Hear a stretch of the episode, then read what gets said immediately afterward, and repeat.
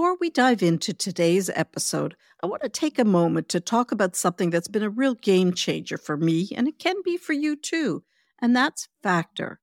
Factor makes fresh, ready made meals and they deliver them right to your door. Last night, I was swamped with deadlines for edits for my upcoming book, recording for podcasts, creating content for next week, and my dog Smudge badly needed a walk. Well, I was thrilled to be able to just pull out a gorgeous meal, which was chicken parmesan with broccoli. I was able to heat it up and it was ready to eat in two minutes. But unlike fast foods, these meals are actually healthy. In fact, they're dietitian approved. Well, Factor is offering my listeners a 50% off discount, which you can get by visiting factormeals.com slash toddler50 and then use that code toddler50 to get 50% off. You'll be able to choose from keto, calorie smart, vegan, and a whole lot more. And there's also lots of healthy add-ons. So head over to factormeals.com slash toddler50 and use that code toddler50 for that huge 50% off.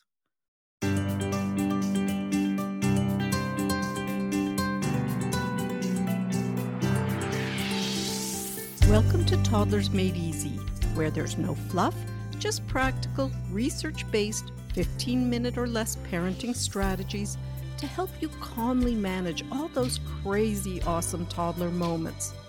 For those of you who don't know me, I'm Dr. Cathryn, a pediatrician with more than 33 years of experience.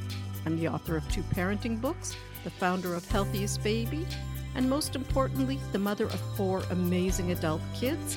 And I just became a grandmother a few days ago. And then there's also Smudge, my great big golden doodle. Today we're discussing the challenges of dealing with overly clingy toddlers. We could call this the snuggle struggle.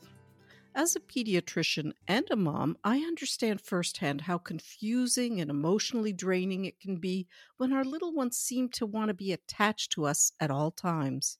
Actually, in a recent Instagram poll, 70% of parents described their toddlers as super clingy. So clearly, clinginess is a big problem for a lot of us. Now, if you're tired of your toddler pulling at your clothes every time you try and go to the washroom, and if setting up an arts and crafts project with the hope of getting some space ends up with your little one just wanting to sit on your lap, then you already know how confusing and challenging it can be to have a really clingy toddler.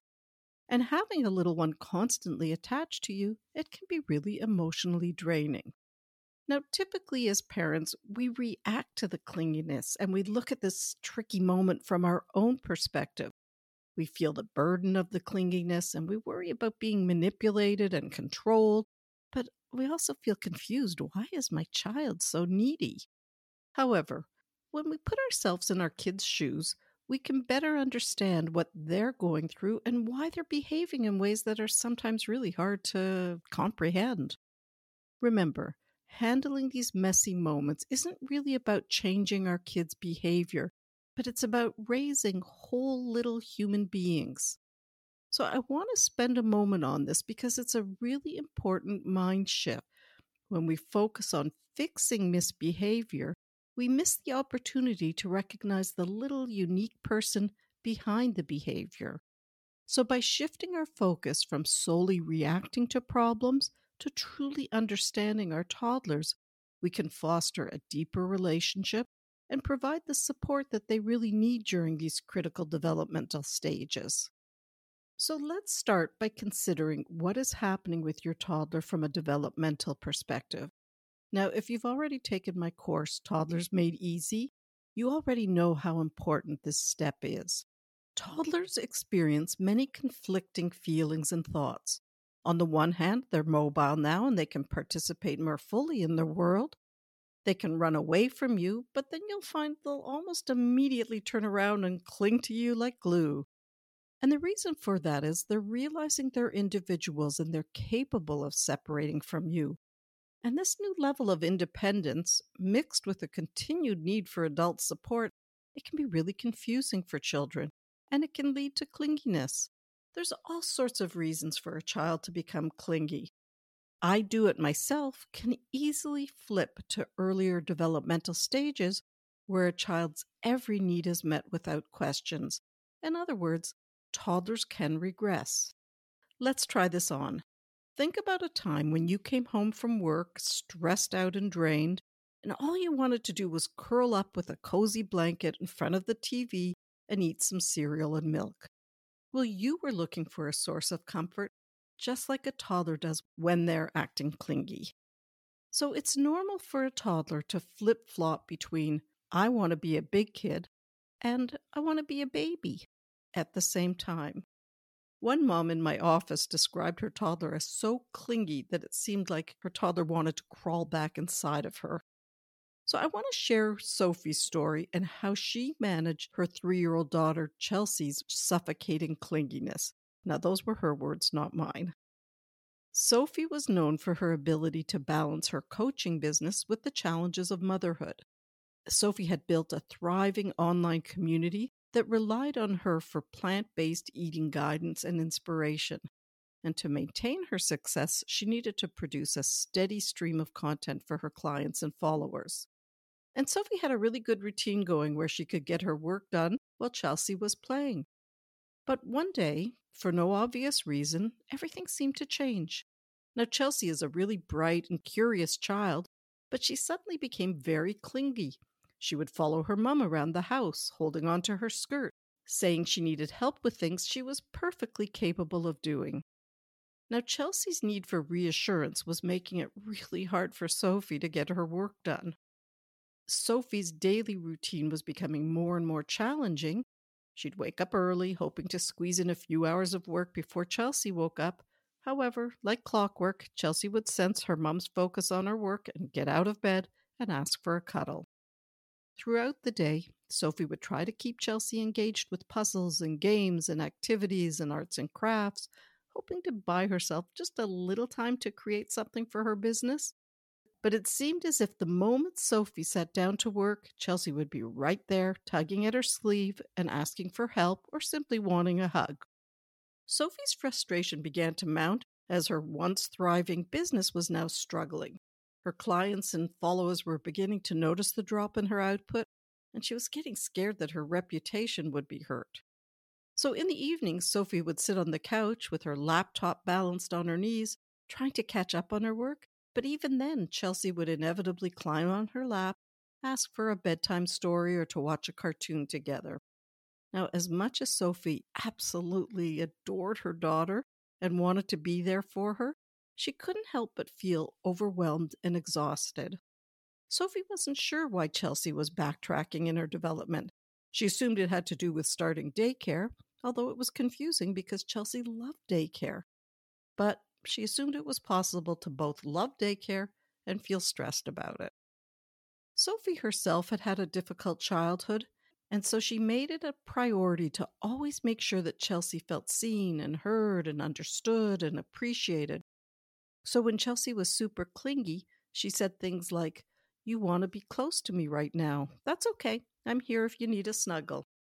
She prepped Chelsea each morning so Chelsea knew exactly what to expect, even though they did pretty well the same thing every day. She helped Chelsea feel heard by getting down on her level when speaking with her, and she focused her full attention on her in those moments. Sophie helped Chelsea feel valued by sprinkling, I love you, sweetheart, comments throughout the day, and she also spent 10 minutes of special time with her every single day. Now, if you're new to this podcast, let me explain special time. This is a research based way to encourage good behavior. So you let your child choose the activity and you basically follow her lead and you share 10 minutes of time together, no distractions, phones down, and you let your child basically lead the way. So Sophie gave Chelsea all the attention she seemed to need, and within a few weeks, Chelsea was back to playing more independently. So let's take a moment and talk about why this worked. Your child's behavior is telling you what she needs. Instead of pushing your child to be more independent, which may actually increase her neediness, realize it's normal for some backsliding to occur, just like when you wanted to curl up on the couch and eat comfort food after a tough day. So I take a moment and think about what may have precipitated this regression. Sometimes you'll be able to identify a cause, but often you won't be able to. Kids are complicated and we don't know everything that they're thinking and feeling. So, clinginess isn't a sign of weakness. You can help your child with clinginess by meeting his or her need for extra comfort by being proactive and actually jumping in and offering support.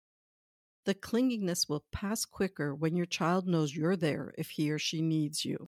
So the goal is to actually be proactive.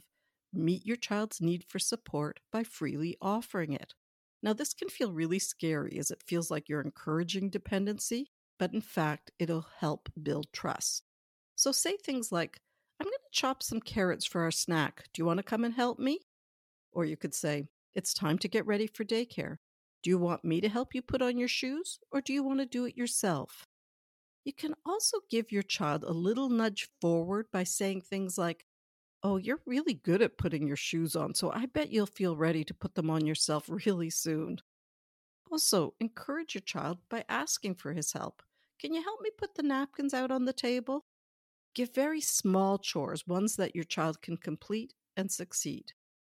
So just remember Occasional regressions are to be expected, and it's not a sign of weakness.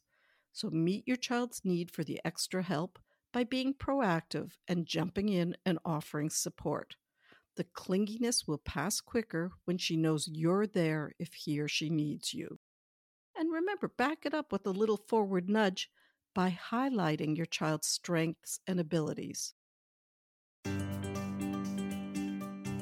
Make your parenting journey smoother? Check out our courses, Toddler Made Easy and Potty Training Made Easy. They're full of actionable strategies and how to's and scripts and practical advice. These are your go to resource for navigating those messy toddler moments with confidence and ease. So if you're curious and you want to learn more, check out the link in our show notes. Thank you for tuning in, and I'll see you next week and happy parenting. Keep up the good job.